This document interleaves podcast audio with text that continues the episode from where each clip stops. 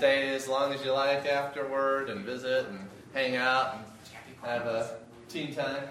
Um, so, we introduced last week our subject and our main textbooks for this class, and you had your first taste of the reading, the video, and my wife is reminding me that it is a 20th century video and 20th century book, and so it is going to be uh, a little bit of work to, to move it forward 50 years into our contemporary time. But you'll find that when it comes to foundational ideas, presuppositions, that they don't change that much because there's only so many basic presuppositions that are available, and they just tend to mix together, and one will become more dominant and leading in different time periods. But basically, if you understand philosophy and theology, the, the basics of presuppositions, you're going to be able to figure out the, the flow of history and see how we've gotten to where we are.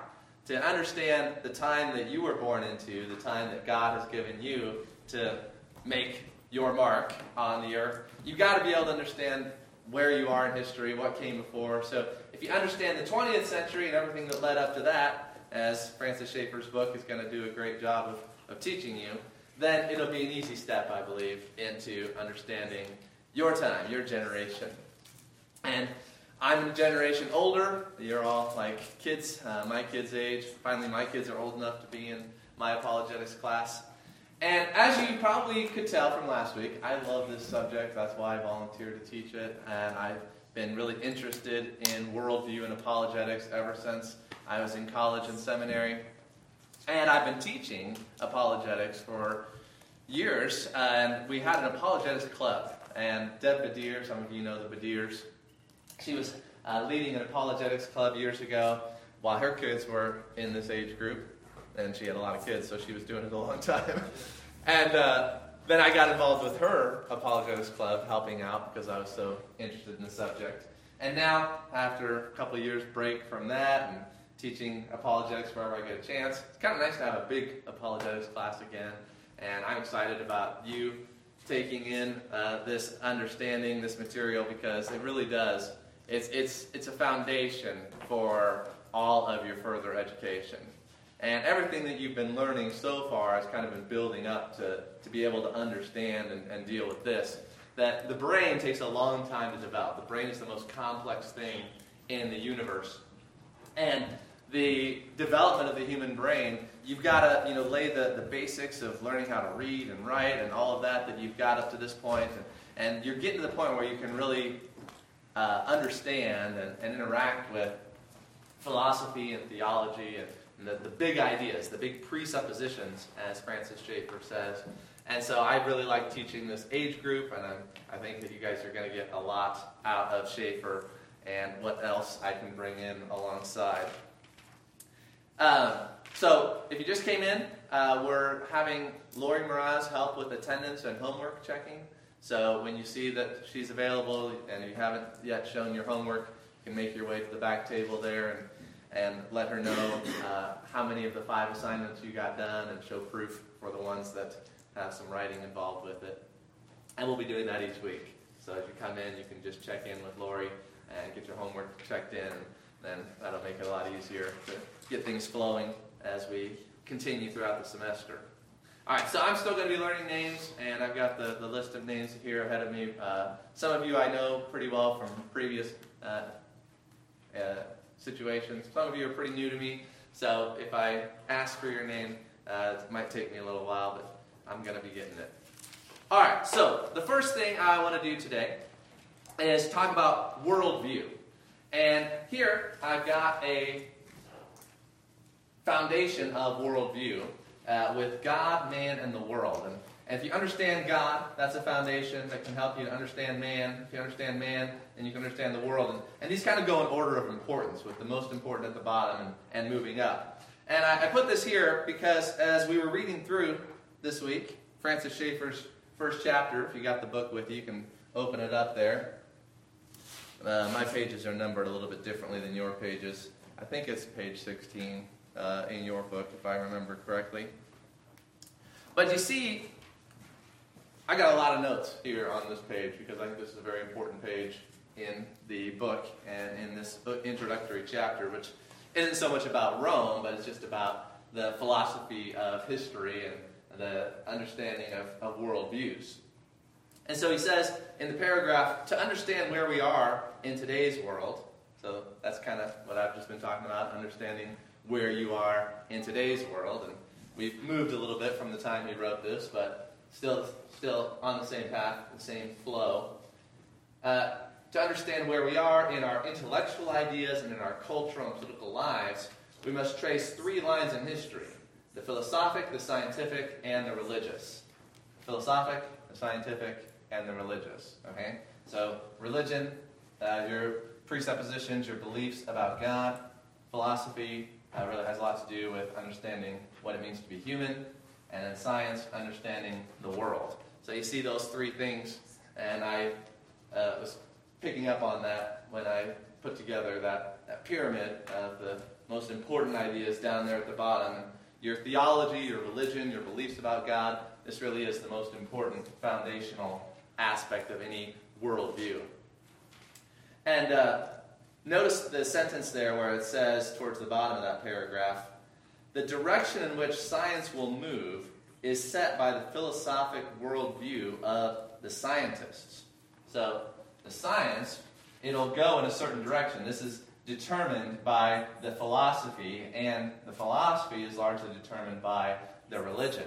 And so, this is important for you to grasp at, a, at this stage in your intellectual development that you, what you believe about God, your thoughts about God, are the foundation of your worldview. It's the most important thing about you. And so, thinking correctly about God is what enables you to think correctly about what it means to be human and what it means to understand the world that God has made. And one thing builds upon another. Now, when we're talking about worldviews, I want you to recognize that mankind, the human beings, we're the only ones in the world that has different worldviews. If you, if you were able to communicate well with monkeys or dolphins or chihuahuas, they all have the same worldview. You know, there, there's not like different religions among uh, the animals of the world, and, and they don't see the world in vastly different ways and have arguments about the proper interpretation of reality and any of those types of things. They all see it the same way. So only human beings have the ability to be able to think about God, to be able to have a self awareness and a philosophical understanding, and therefore to engage in scientific endeavor. Uh, no other creature engages in science. Uh, you don't see dolphins making observations and experiments and writing books about what they've learned about the ocean and about different kinds of fish or things like that. Now, we're the only ones that do this stuff. Uh, we're unique. And because mankind has different ideas about God that leads to different ideas about man and different ideas about the world, we've got different worldviews. All right? So I'm going to erase this here. And I want you all to take out a blank sheet of paper. I left blank sheets of paper on the music stand there. So if you came in and you grabbed one of each thing on the music stand, then you read my mind. If you didn't, then you're going to have to work on your mind reading skills and go ahead and go back there and pick up one of each of the handouts on the music stand. And this is what we'll do every week. Uh, if I have handouts for you, they'll be on the music stand if I want you to pick them up on your way in. And so one of those handouts is blank. And what I want you to do with the blank piece of paper is I want you to draw a tree. All right, so here's your opportunity to engage in the arts. And I want a tree with roots. So don't start the tree at the very bottom of the piece of paper, but somewhere towards the middle so that you've got room for roots underneath the ground. And I want you to draw some of those roots underneath the ground as well. So everybody do your best to draw a tree with many branches, a full-grown tree. Any kind of tree you like, because all trees have branches.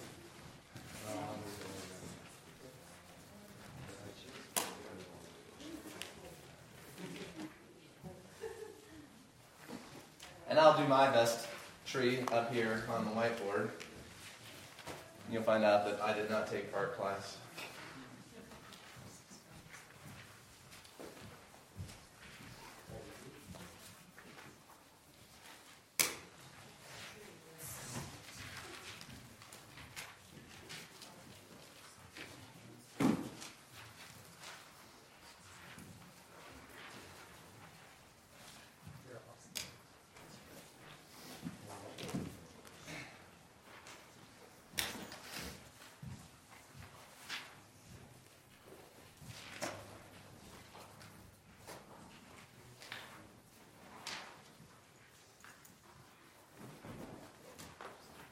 And I'll let you in on a secret. We're drawing a worldview tree.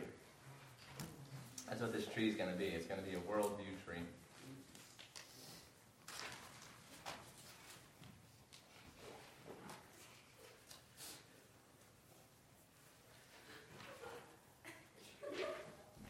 Are you laughing at your trees?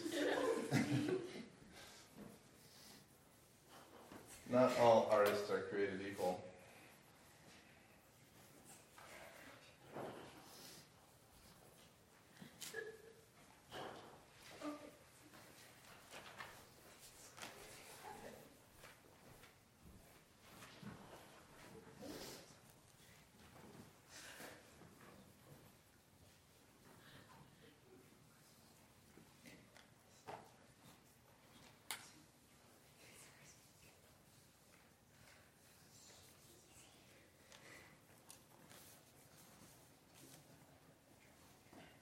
All right. You can tell that's a tree, right?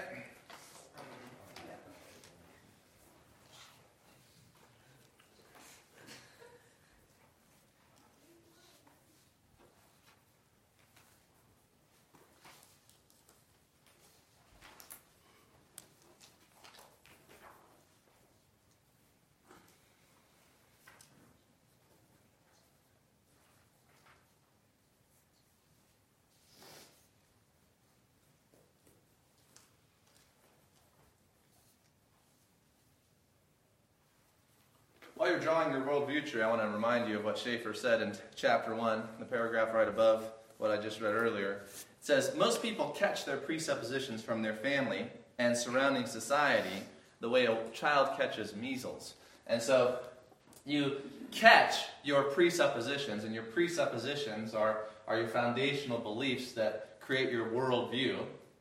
And you catch your worldview from your family and from your society around you. That is, you just naturally adopt the presuppositions that your family and your society has. And if there's competing uh, philosophies and worldview in your family and society around you, you might end up with some kind of amalgam, uh, bringing different parts of worldviews together. And you might not even realize that you've got a part of this worldview and a part of that worldview, and that somehow you've fused them together, brought them together. And so this is the way that your, your basic understanding, your basic presuppositions about the world are formed from a very young age. But as you grow, you get to the point where you can start to critically examine fundamental beliefs, presuppositions. And you can start to question and say, well, do I believe what my parents believe? Do I believe what I was taught at school?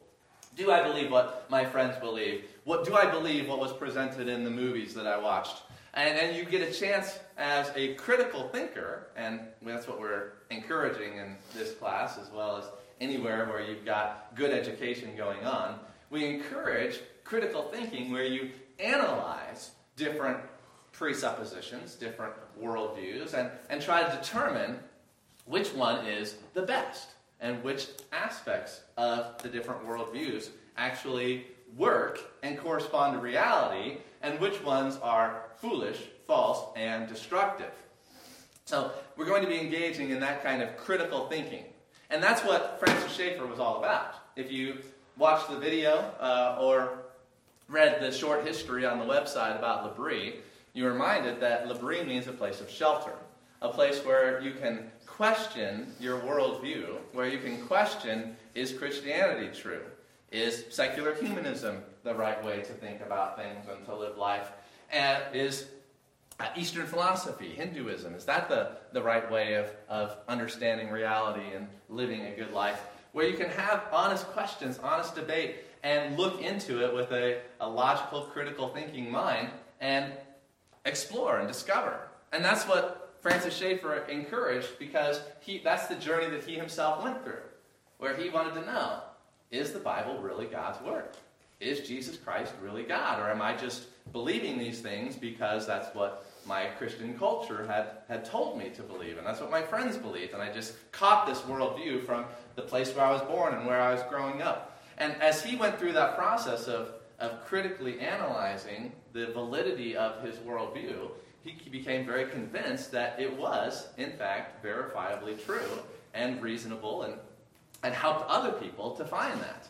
And I have that same confidence. that as I have examined my worldview critically, as I've compared it and contrasted it, and it's been in conflict with other worldviews that I've been educated in or I've been around, I've come to find that the Christian worldview is the correct, the, the right worldview.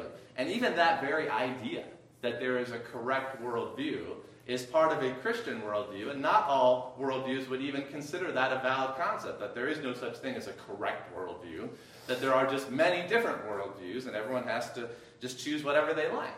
And if, if you like it, then it's correct for you. So you see how there's basic presuppositions that will determine a very different mindset, very different answers, even to different questions. Uh, and so these are important ideas to be thinking through. And that's why I want to start off our class this year with the worldview tree. Now, the worldview tree is not my invention, and probably nothing in this class is my invention. Every man is a quotation from those who have come on before him. And so I'm just giving to you what I think has been most helpful to me in understanding and what has stuck with me and that I want to pass on. And so as you look at your tree, I'm going to now hand out a comparing competing worldviews chart that is put out by Summit Ministries. Summit Ministries is a Christian ministry that, that does apologetics and worldview training, and they've got some great material and some great courses on worldview. Uh, Noelle Badir uh, went through Summit Ministries, and, and she would teach this in our apologetics club, and I really liked it, and so I'm holding on to it and using it and passing it on. So let me send half of these around on this side, half of these around on this side, and you can take one, and it's going to help us to fill in our worldview tree. This will be review for a few of you, but I think it's going to be new for most of you. Uh, raise your hand if you have seen the comparing and com- uh, comparing competing worldviews chart before. If you've seen this before, raise your hand. A few. Yeah.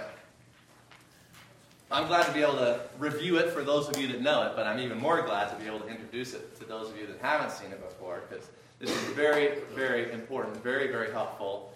Uh, this is a huge tool that's going to help you in understanding the world that you live in and why there's so much conflict among competing worldviews.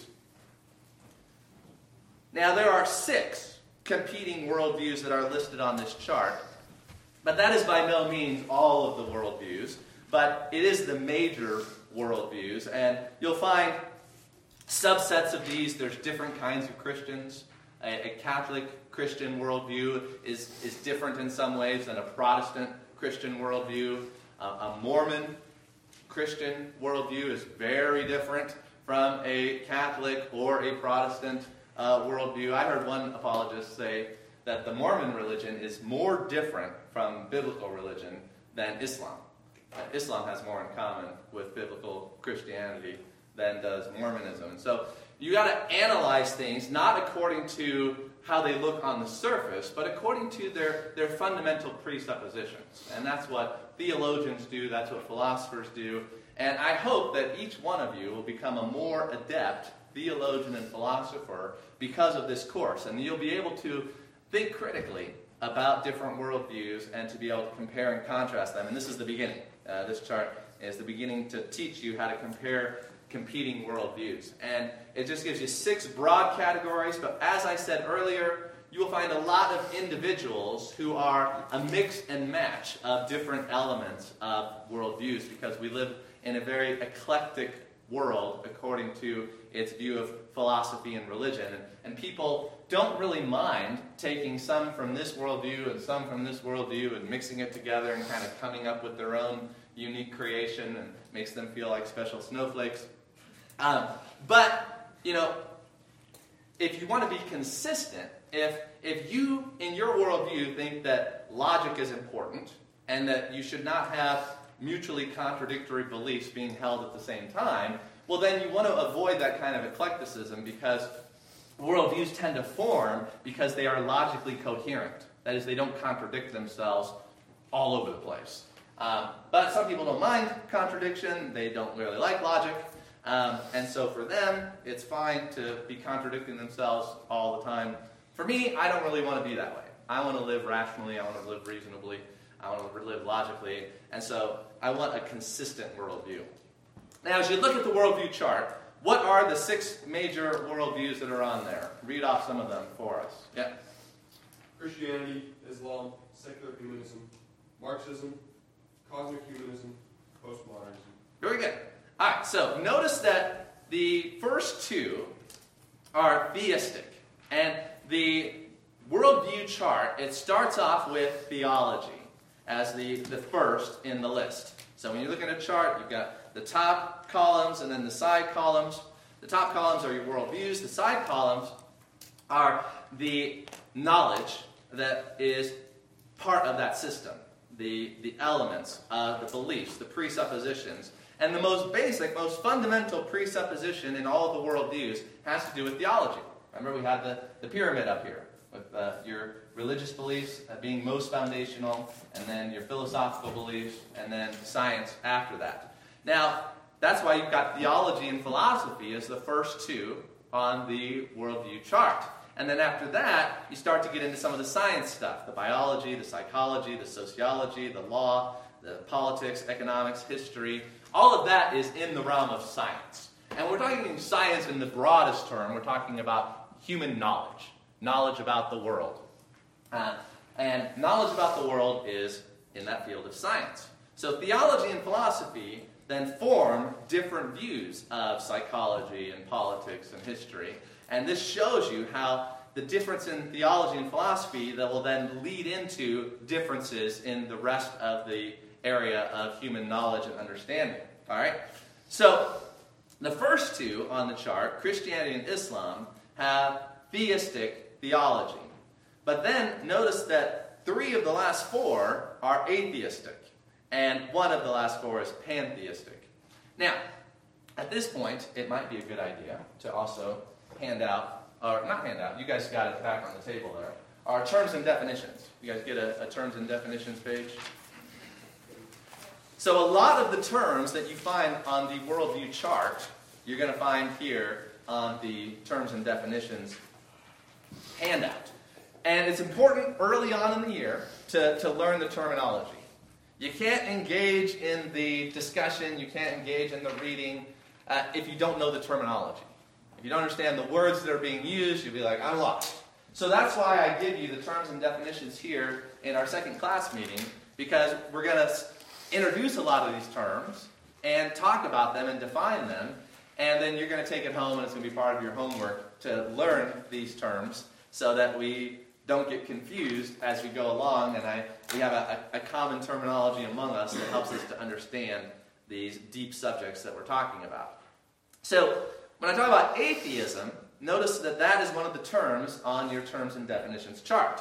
Who wants to read for the group the definition for atheism? Go ahead, Jace. Atheism, the lack of belief in a God and or the belief that there is no God. The possession held by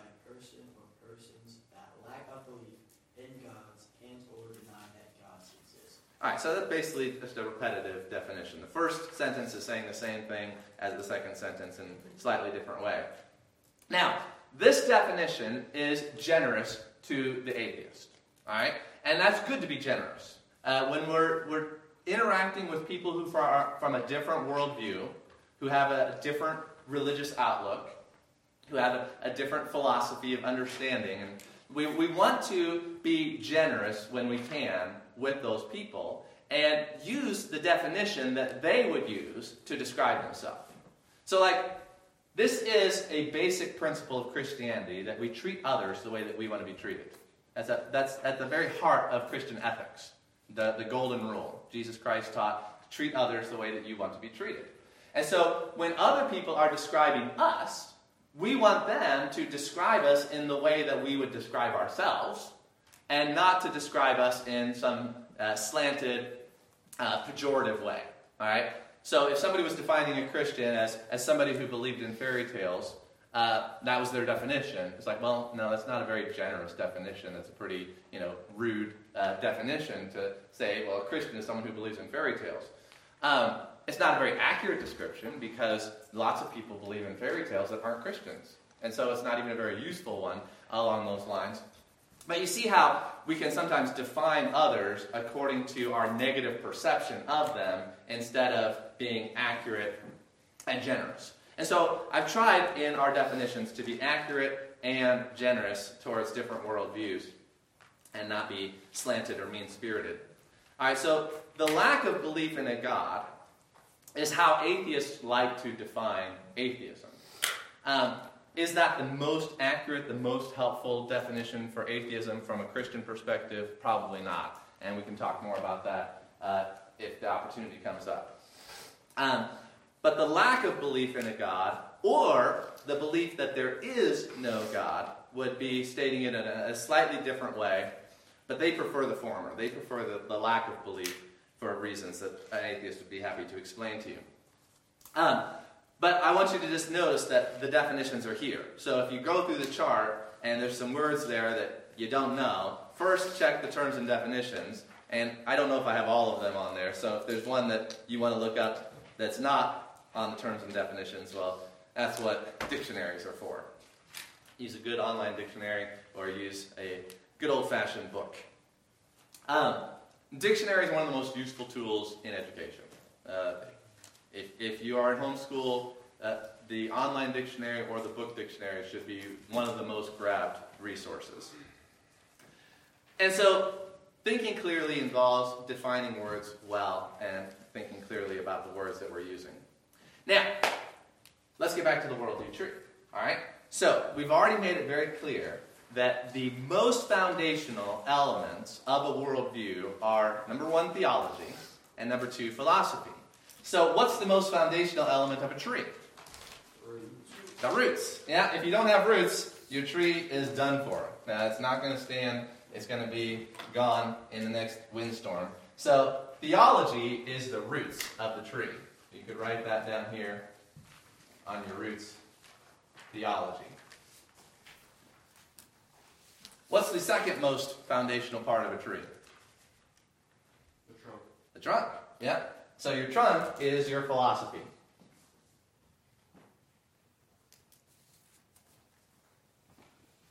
And then everything that comes from your theology and from your philosophy is going to be branching out into different fields of knowledge. Another word for knowledge is science. And so these are all of the different fields of study that you can study in human knowledge. It includes ethics, it includes biology, it includes psychology, it includes sociology, law, politics, economics, history, art, anything that you can come up with. Cooking.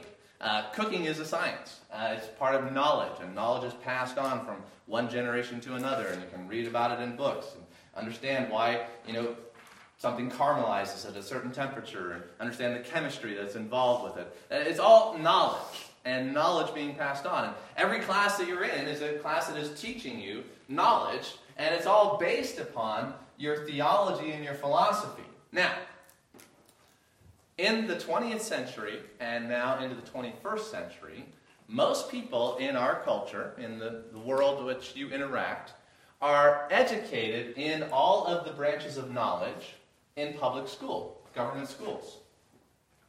Now, government schools, they don't teach philosophy very much at all. Uh, you can go to college and there's a philosophy department, but hardly anybody's there, and nobody pays a lot of attention to it. Uh, philosophy is not very important in public education and government education. It's not something they highlight or focus on. Theology is also not something that they're going to have a class on in kindergarten or sixth grade or 12th grade or yeah, even in college. You're not going to find a lot of theology courses in government education. Why is that? If, as I propose, philosophy and theology are, are king and queen of the sciences, the most important and foundational elements of education that impact everything else you believe about everything, why would the world, as the Bible calls them, not explicitly teach philosophy and theology when educating children? Yeah. Because the human race has a trouble adapting to change. Okay. How so? Well, in let's take the Bible for example. We have Jesus showing the Pharisees all the same things that they already know in a completely different view that they've never seen before. And instead of trying to think about it and determine whether or not it's actually true, Uh-huh. they just decided to kill him instead. Oh, good. Okay, I, I'm tracking with you now. I see where you're going with that. Uh, it's a good thought. I like that. Let me let me also phrase it this way and put the question this way. Does government education have a theology? Does it have a philosophy? Yes, every worldview has a philosophy. Every worldview has theology. You can see on the chart uh, that theology is theistic, atheistic, pantheistic, and there are some other options also available out there. And even within theism, you've got different kinds of the- theism, with Trinitarian theism versus Unitarian theism. So it's not like there, there is no theology, it's just not being focused on, it's just not being taught. And if something is there, but it's not being talked about, it's not being examined, then what is it? It is assumed. Okay? So there is an assumed theology and an assumed philosophy that is underlying the way that everything else is being taught to kids who are growing up in government schools. Now, what is the theology? What is the philosophy that is being taught in the government schools? Well, in the 20th century, it was largely secular humanism. All right, so you see the, the column there and you're comparing competing worldviews, handout, secular humanism. Now, before you get to the theology, there is something else underneath each one of those worldviews.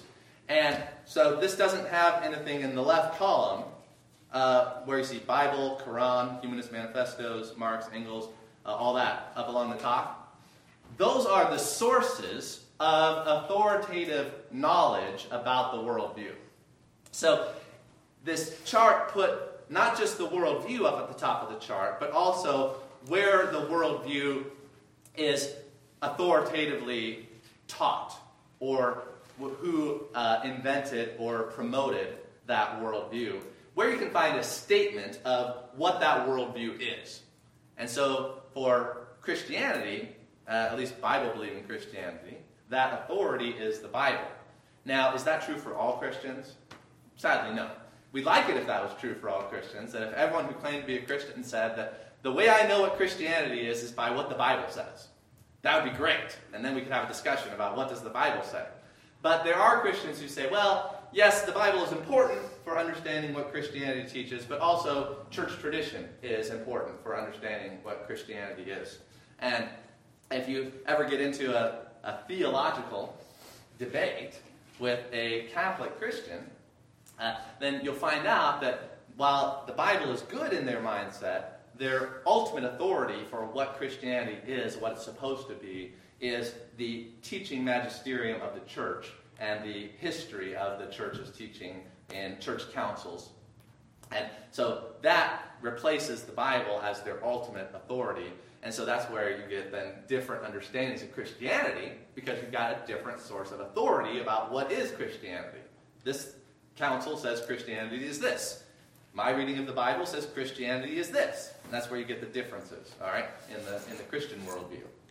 So your authority is important for understanding, uh, you know, what is it? And so with Islam, there's uh, several different authorities there. And, and if we get going throughout the year and we have time to look more at Islam, we'll, we'll talk about the, the different branches of Islam.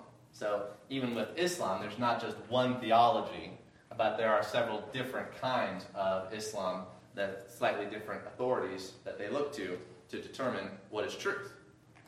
Now, I want you to focus on the third column with me secular humanism, because I said in the 20th century, the, the main thing that was being taught to all the young people who were growing up in public schools, myself included, I was a public school kid, was secular humanism.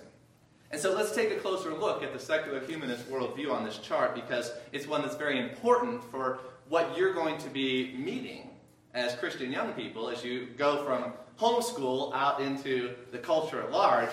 They have been trained in secular humanism, but that dominant teaching in the public schools in the 20th century has recently been eclipsed by a competing worldview, a competing atheistic worldview. of a mixture of postmodernism and Marxism. So you take a look at the Marxism, you take a look at the postmodernism, you mix those two together, and that will help you understand the worldview of, of most people being taught in public schools in the 21st century. Right?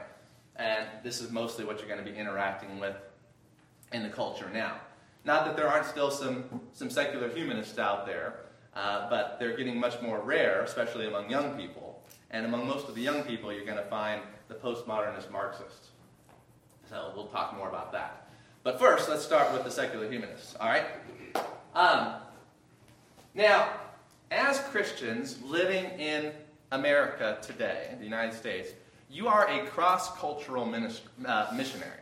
Right? Each one of you, if you are a Christian and you want to obey the teachings of Jesus Christ to go and make disciples of all the nations, then you are a cross cultural missionary because the culture that you have been raised in, that you've been taught in your family and your church, taught from the Bible, learned from Jesus Christ and the apostles, is very different from the culture that is being taught to most young people. And so, as a cross cultural missionary, you need to be able to learn the mission field. You need to have some idea of what they mean when they say certain words. And this is uh, used in apologetic circles as red flag words. There's certain red flag words where different cultures, different worldviews have different definitions for those words. They're using the same word, but they mean very different things by those words. One of those words in our culture today is racism. The secular humanist and the Christian had a definition for racism in the 20th century that we agreed upon. But now, the postmodernist Marxists have come up with a new definition for racism that is different. And so this group over here, with their worldview, is calling these people racist, and they're saying, no, we're not racist. But what they mean by racist is not the same thing that we mean by racist, and so communication breaks down. All right? And Satan thrives on communication breakdown. He loves confusion. He loves to be able to work through confusion, and through confusion, he can create animosity and hatred and misunderstanding and lies and, and all kinds of evil. He can work through this. And so, you learning the different worldviews, you can start to be wise to translate from one worldview to another and say, what do you mean by that? All right? Everybody say, what do you mean by that? What do you mean by that? That is a very important question, a very important tool to learn as a cross cultural missionary. That when somebody says, hey, Christians are racists and bigots, you say, well, what do you mean by racist? And then you listen carefully to their definition, and then you start to analyze whether or not that's true. You can talk about whether or not that's a good definition, or there's lots of directions that the Holy Spirit can lead that conversation. But it's got to start with understanding and listening and communication. Without communication, nothing good happens. And so, being aware of the different worldviews is going to make you a skilled communicator to be able to go out and talk with people in a helpful way instead of just increasing confusion. All right? That's why this education, one reason why this is important. Now, when it comes to secular humanism, what is the source of authoritative information on what secular humanists believe? It's on the chart. What is it? Yes, the Humanist Manifestos, the 1, 2, and 3. Now, I brought with me today Humanist Manifesto number one. It is outdated. It's been updated by Humanist Manifesto 2 and Humanist Manifesto 3. But I bring Humanist Manifesto 1 for a very, I think, helpful purpose. Helpful to us, but also helpful to the culture at large. So let me hand out to you uh, the Humanist Manifesto 1 with some highlights that I have put in there for our special attention.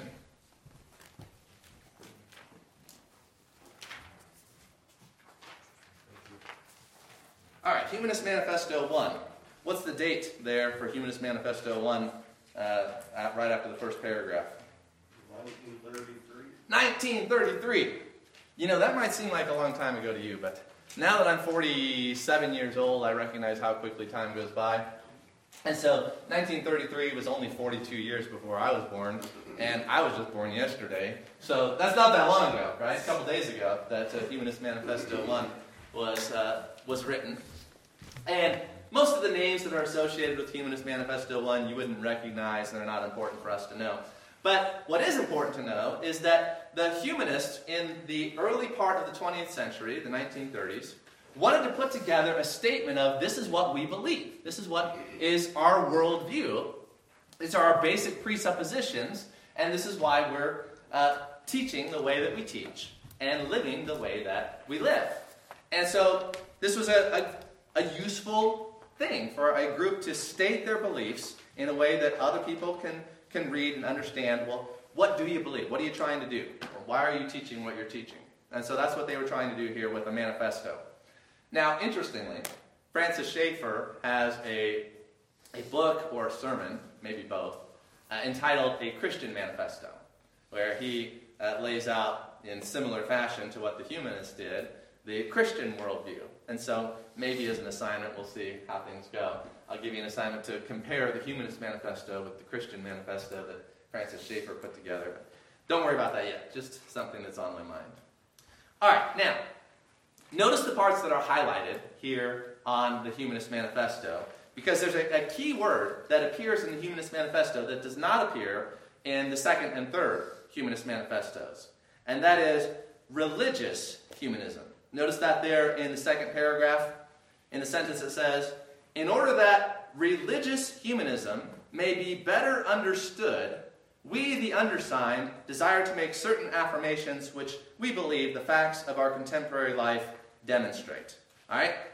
Um, so, they described humanism as religious in nature in this manifesto. And as you go through the manifesto, you can see that repeated over and over again. All the sections that I've highlighted talk about religion, talk about values, talk about a, a frank religious discussion, um, talk about religion as a uh, establishing a religion. That's what they want to do. They want to establish a religion. And they want to uh, say that the time for theism and deism has passed, and that now is time for new thought. And notice in the seventh section, the seventh uh, point there, religion consists of those actions, purposes, and experiences which are humanly significant. All right, so that's a humanist definition of religion. Is that how a Christian would define religion? No, probably not. Is there some overlap there in the definition? Yeah, there's overlap. Uh, we would agree that religion has to do with things that are humanly significant, obviously. Uh, we are religious creatures, and so as religious creatures, uh, we ha- our actions have moral, ethical significance. So there's overlap here, but there's, there's differences, and very key differences. Now, why do I point out to you that the early humanists used the word religion uh, to describe themselves as religious humanists? Is because when you're talking about a worldview tree, what you're really talking about is a religion tree.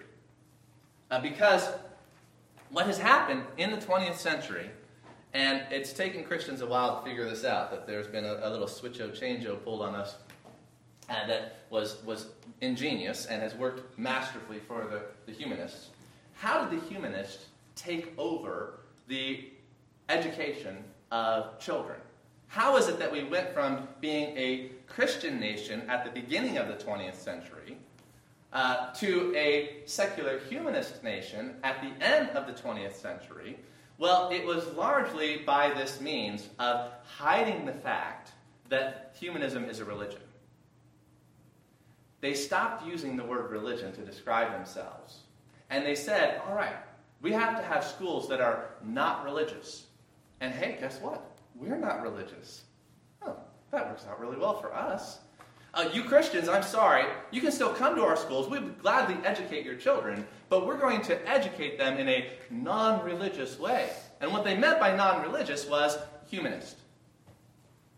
So, humanism became the only allowed philosophy and theology within education. And so they don't talk about philosophy and theology because they know that a lot of you young people are raised by Christian parents. And if they start teaching atheism in their schools directly, Christians will say, hey, wait a second. You can't teach my kids atheism because I'm a theist and I want my kids to be raised as theists. And they say, okay, we just won't talk about that. But we'll teach everything from an atheistic viewpoint. And so Christians grow up in the 20th century, going to church and Sunday school, learning about God. Then they go to school and they learn about biology. They learn about psychology. They learn about sociology. They learn about law. They learn about everything else without reference to God.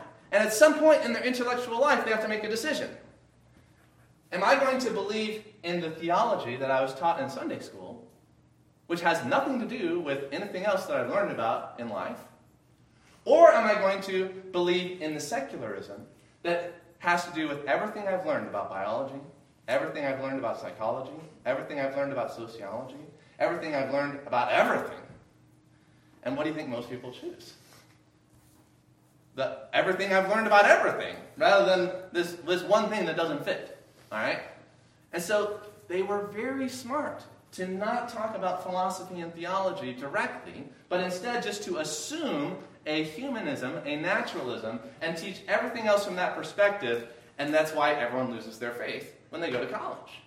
Why do so many Christians lose their faith when they go to college? It's because all their life they've been taught to view the world in a secular humanist way, and now they're fully developed in their intellectual life, and they've got to make a choice between what makes sense to me according to everything I've learned intellectually, or this small group of Christians in my family, and they choose to fit in with the world, and they choose what fits in with their understanding of the sciences.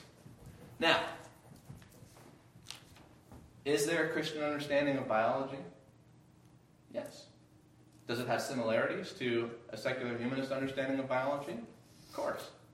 Are there differences? Yes, there are. Which one is right? This is all tying in, and you start to understand the importance of understanding competing worldviews and comparing those with one another. What we are trying to do is we're trying to, to train you to be able to understand the world through the Christian worldview. So we're not just teaching you theology, but we're teaching you theology that is going to impact your philosophy. And we're not just teaching you philosophy, but we're teaching you philosophy that's going to impact your understanding of the arts and the sciences. Uh, why is science meaningful? Why is it useful? How do we have a, a philosophical basis for, for the scientific method? These were the, the major issues and discussions that were then going on between Christian apologists and secular humanist apologists during the 20th century.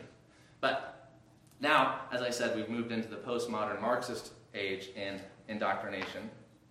And so we've got whole new issues to deal with. All right, so if you want to take time to, to read through the Humanist Manifesto, uh, I recommend it. I might even assign it. And uh, take note of those highlighted sections, especially. Take, take a look at that to recognize that a worldview is a functional religion. All right? So secular humanism doesn't describe itself as a religion, but it functions in society as a religion. How do I know that? Um, here. This is important as well. Let me show you how secular humanism functions as a religion in society. Whether you want to call it a religion or you don't want to call it a religion, whether you just want to call it a worldview, I don't care that much. I, I prefer to call it a religion because then it's clear to everybody. But if you're just talking from an intellectual standpoint, and you're not so much worried about the marketing, uh, it's not that important.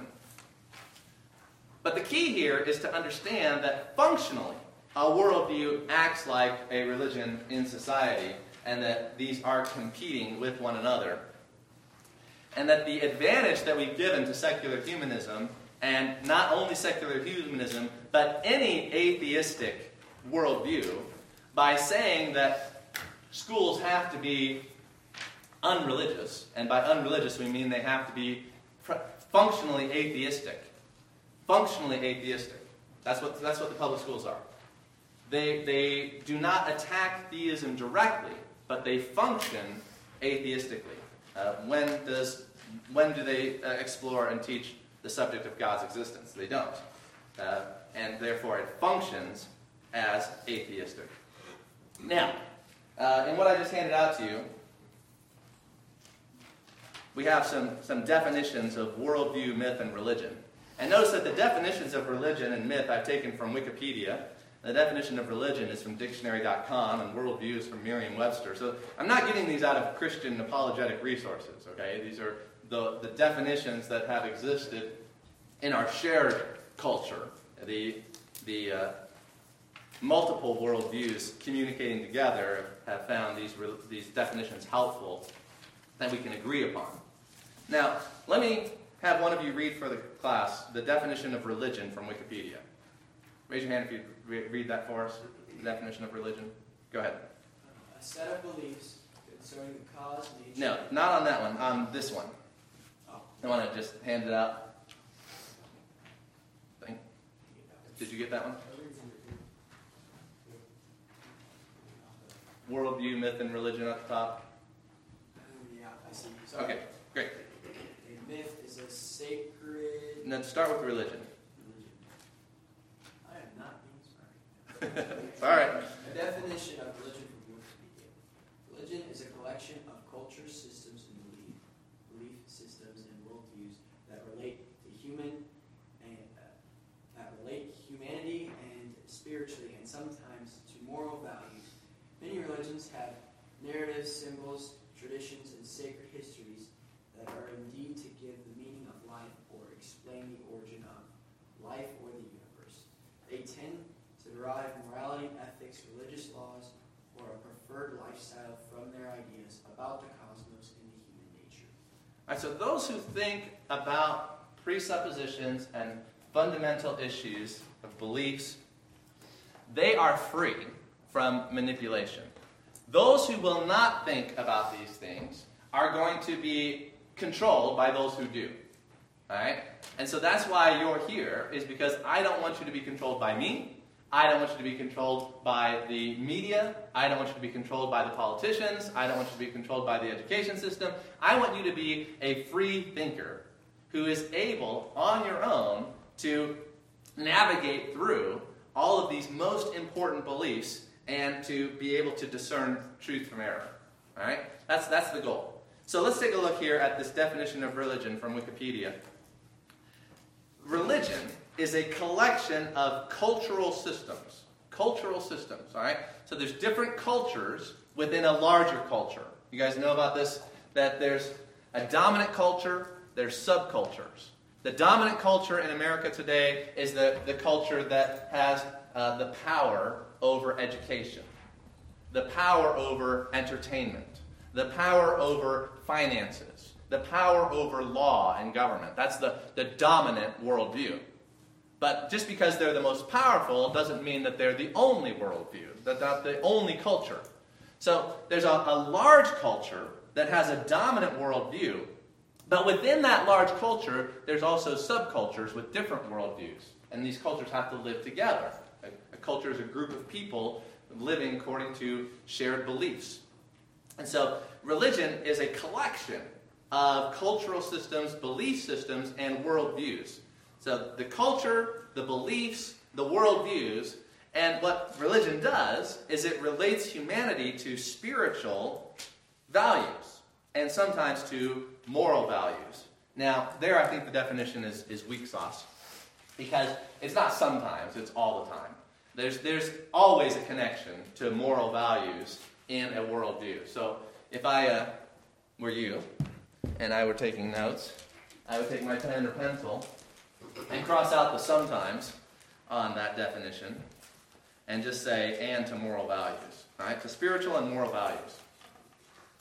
Every definition can be improved, and here's an improvement that I would suggest to Wikipedia if they would allow someone of my worldview to interact, which they don't. Um, second, second sentence there. Many religions have narratives. What's a narrative? What's another word for narrative? Story. Story. They have stories, symbols, traditions, sacred histories. Take out the word sacred there, just say histories, okay? Um, that are intended to give meaning to life or to explain the origin of life or the universe. Now, do public school kids get an explanation for the origin of life in the universe? Yes. Yes, they do. What's the explanation for the origin of life in the universe taught in public schools? The Big Bang. Yeah, the Big Bang is the origin of existence and the origin of life. Well, that just kind of happened, you know? Chemicals, boom, life. Uh, not a very good explanation, but it is an explanation, all right? So notice that though the public school says we're not religious, they are giving a story, a history, that is intended to explain the origin of life or the universe. Now, why is that important? Well, what you believe about the origin of life and the universe is going to have a huge impact on your worldview. It's a very foundational presupposition that is going to be informing your understanding of science and art and human beings and all of that. All right? Notice the, the quote down at the bottom of the page by Stephen Hawking. Anybody know who Stephen Hawking is? Raise your hand if you know the name Stephen Hawking. Stephen Hawking is a famous atheist, um, and he has been a, a vocal proponent of his worldview and a vocal critic of Christianity. And notice what Stephen Hawking says. I think clearly there are religious implications whenever you start to discuss the origins of the universe. Right? So there's something we can agree on. Secular humanist Stephen Hawking, Christian Timothy Schmidt, we agree that when you start talking about the origins of the universe, that does have significant religious implications. Uh, so if the world is going to teach a origin of the universe that is based on an atheistic theology and that promotes a humanistic philosophy, then Christians should be aware of that. All right? And Christians should be aware that if our children are learning that and it sounds true because people who are smart can show you diagrams and give you uh, scientific jargon to be able to make it sound true, then that's going to undermine their belief in the theology that they've been learning from their subculture. Okay? Very important. Now, notice the, the rest of it here. They, they, that is religions, they tend to derive morality, ethics, religious laws, or preferred lifestyle from their ideas about the cosmos and human nature. The cosmos, the world, that's science, understanding the cosmos. Human nature, that gets into philosophy. And so you see that, that religion, theology, is intricately wed together with the rest of the worldview tree, even according to the definition for religion on Wikipedia. Okay?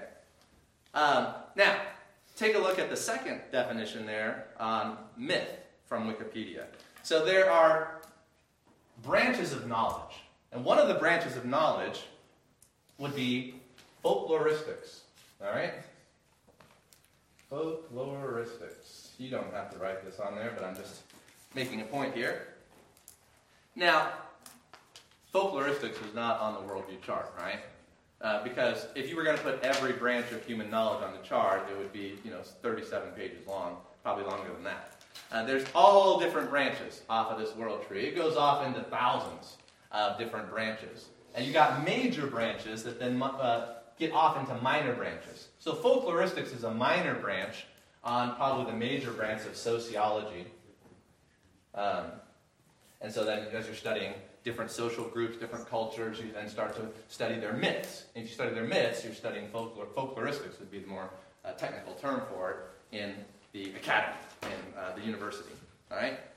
So the definition of myth is a, a, technical definition that folkloristics, people who specialize in that study in universities, would use to describe their, their academic study, their scientific study of myths in the world. And so there are people who spend their whole life coming up with a good definition for what is it that I'm studying here, that I'm devoting my life to, to understanding.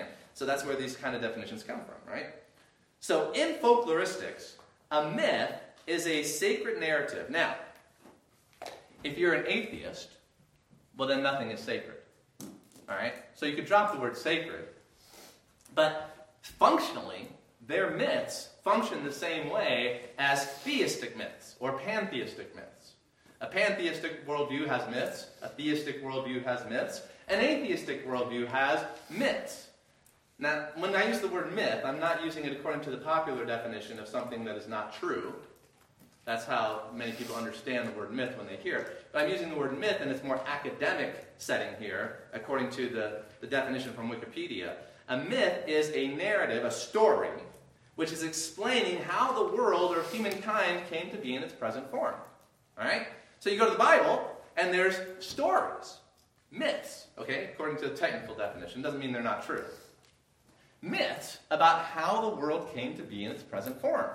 And some of those most important foundational stories are right there in the beginning of the Bible. Eve ate the fruit. She gave it to Adam. He ate from the fruit. That explains a lot about the world that we live in today, right? So, just as the Christian religion worldview has its story about how the world came to be the way it is today, so the atheistic worldviews also have their stories about how the world came to be the way it is today, and that informs how we're supposed to be living in the world today. If you understand where you came from and why you've gotten to the point you are, then that's going to have a huge impact, a, a determinative impact on how you live your life, what you think your purpose and meaning in life is, what you're trying to do. All right? The big questions.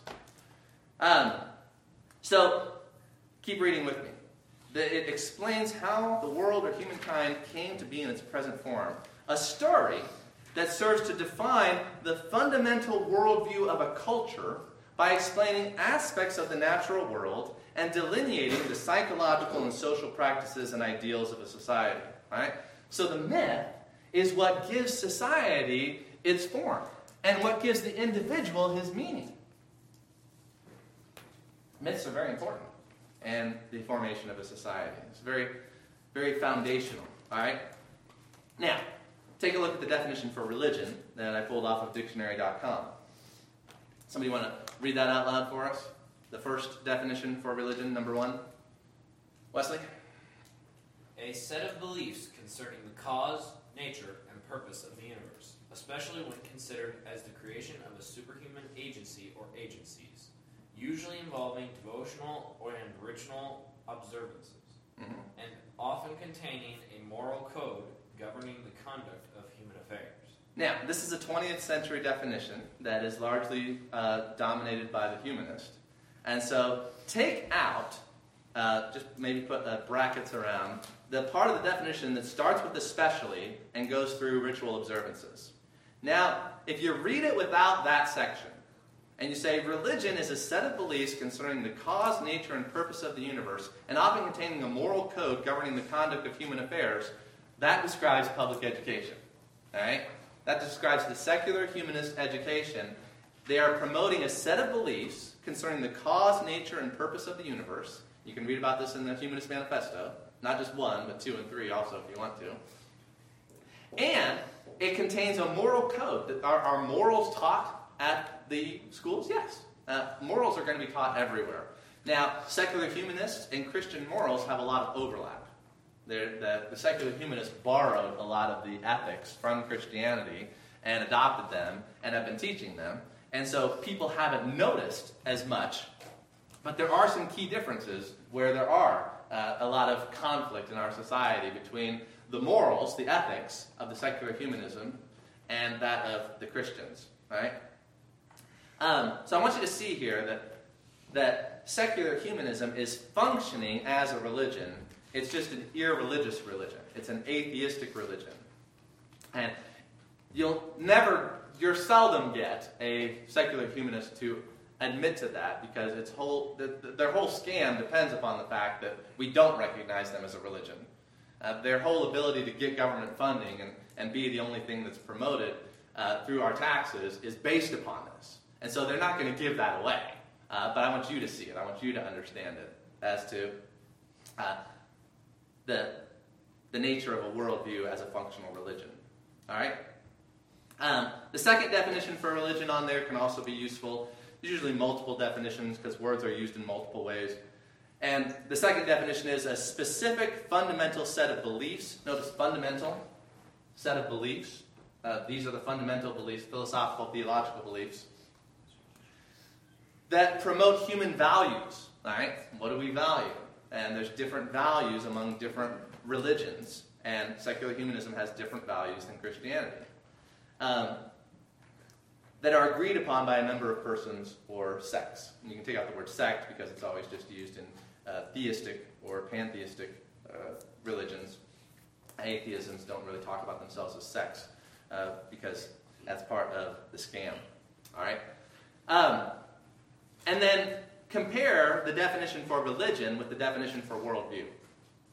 You guys are doing great. Got about five more minutes. Stick with me. The definition for worldview a comprehensive conception or apprehension of the world, especially from a specific standpoint. The standpoint is philosophy and theology. All right? And then your understanding of the world is all the stuff up here in the worldview tree. You see that? This is, this is the standpoint, and this is the, the worldview. The worldview grows out of the standpoint. All right, so those are very helpful, and the worldview tree is very helpful. We'll be referring back to the worldview tree throughout the semester, and we'll take some time looking more specifically at these worldviews, especially the postmodernist and Marxist worldviews, as that has become the dominant worldview among young people that you'll be interacting with the most as you go to work, as you uh, live in our democratic republic, and as you watch the entertainment that is being produced by the postmodernist Marxists and is being sent out uh, to children at the youngest age possible to, to try to start to get them thinking according to a atheistic Marxist postmodern worldview. So that is the, the big idea that I wanted to, to set up our class with. So I appreciate you guys hanging tough with me in the lecture. We won't have a full hour and 15 minute lecture every time that you come here, but there's some foundation that I really wanted to, to lay carefully today. So we'll be doing more interactive stuff as the semester goes along, doing some review games, um, as well as setting aside time for quizzes and speeches. So we've got a lot uh, on our plate, and I'm looking forward to it. As far as the homework goes for the upcoming week, let's read the second chapter in Francis Schaeffer's book. We're going to kind of start the year with a focus on Schaeffer. How should we then live? Going from Rome now, we're going to be looking at the Middle Ages, which is a, a, a big chunk of history there. And so we're moving very quickly through ancient history and medieval history so that we can get to the modern age, which is where we live and understand the time that we live in. So read chapter 2, and there is the handout that uh, was on the music stand that has the outline for chapter 2 that you can use as you watch the video. So just like last week, watch the video first with the handout. You can jot down extra notes on the handout. Then read the book. Then answer the questions that are on the handout. And next week, we'll spend some time talking about your answers to those questions. I'm going to give you more opportunity to speak and share uh, your answers to the questions from chapter 1. Make sure you bring those with you, and the questions from chapter 2, which you'll be doing this week. And I'm also going to send out a little bit more homework, not exactly sure what yet, as, long as, as well as some more extra credit opportunities. So, did everybody get the email for the homework this last week? I didn't. Okay, uh, write down your email on a piece of paper and hand it to me, and I'll make sure you get on that list. Sorry about that. Any questions about the homework? Any questions about worldviews and the worldview tree? Yeah. Uh, word uh, sacred comes up a lot. You Yes. define that word? So sacred is something that is held to be very special, and that if you uh, insult it or you go against it, it, it's very offensive to people. Now, normally, people who are atheistic will not use the word sacred to describe uh, things in their worldview. And yet, functionally, there's still things that they hold as sacred because if you contradict them or if you speak against them, they get very angry. So if you speak against something at, that is sacred, you get a, an emotional, strong, sometimes violent response uh, from people. So you kind of figure out, oh, they hold that as sacred. It's something that's very special, it's something that uh, they hold in high regard. So for us, God is sacred. And that's why in the Old Testament, you know, the, the penalty for blaspheming the name of God was the death penalty. Uh, a violent reaction to uh, treating with disrespect something that is highly respected. Something that is sacred is something that is held in highest respect. Um, recently in our culture, you did have uh, politicians using the word sacred to describe the Capitol, and that the January 6th riot uh, was, you know, an attack on the, the sacred halls of democracy. And so they would use that word to, to describe uh, their, their government offices as being sacred.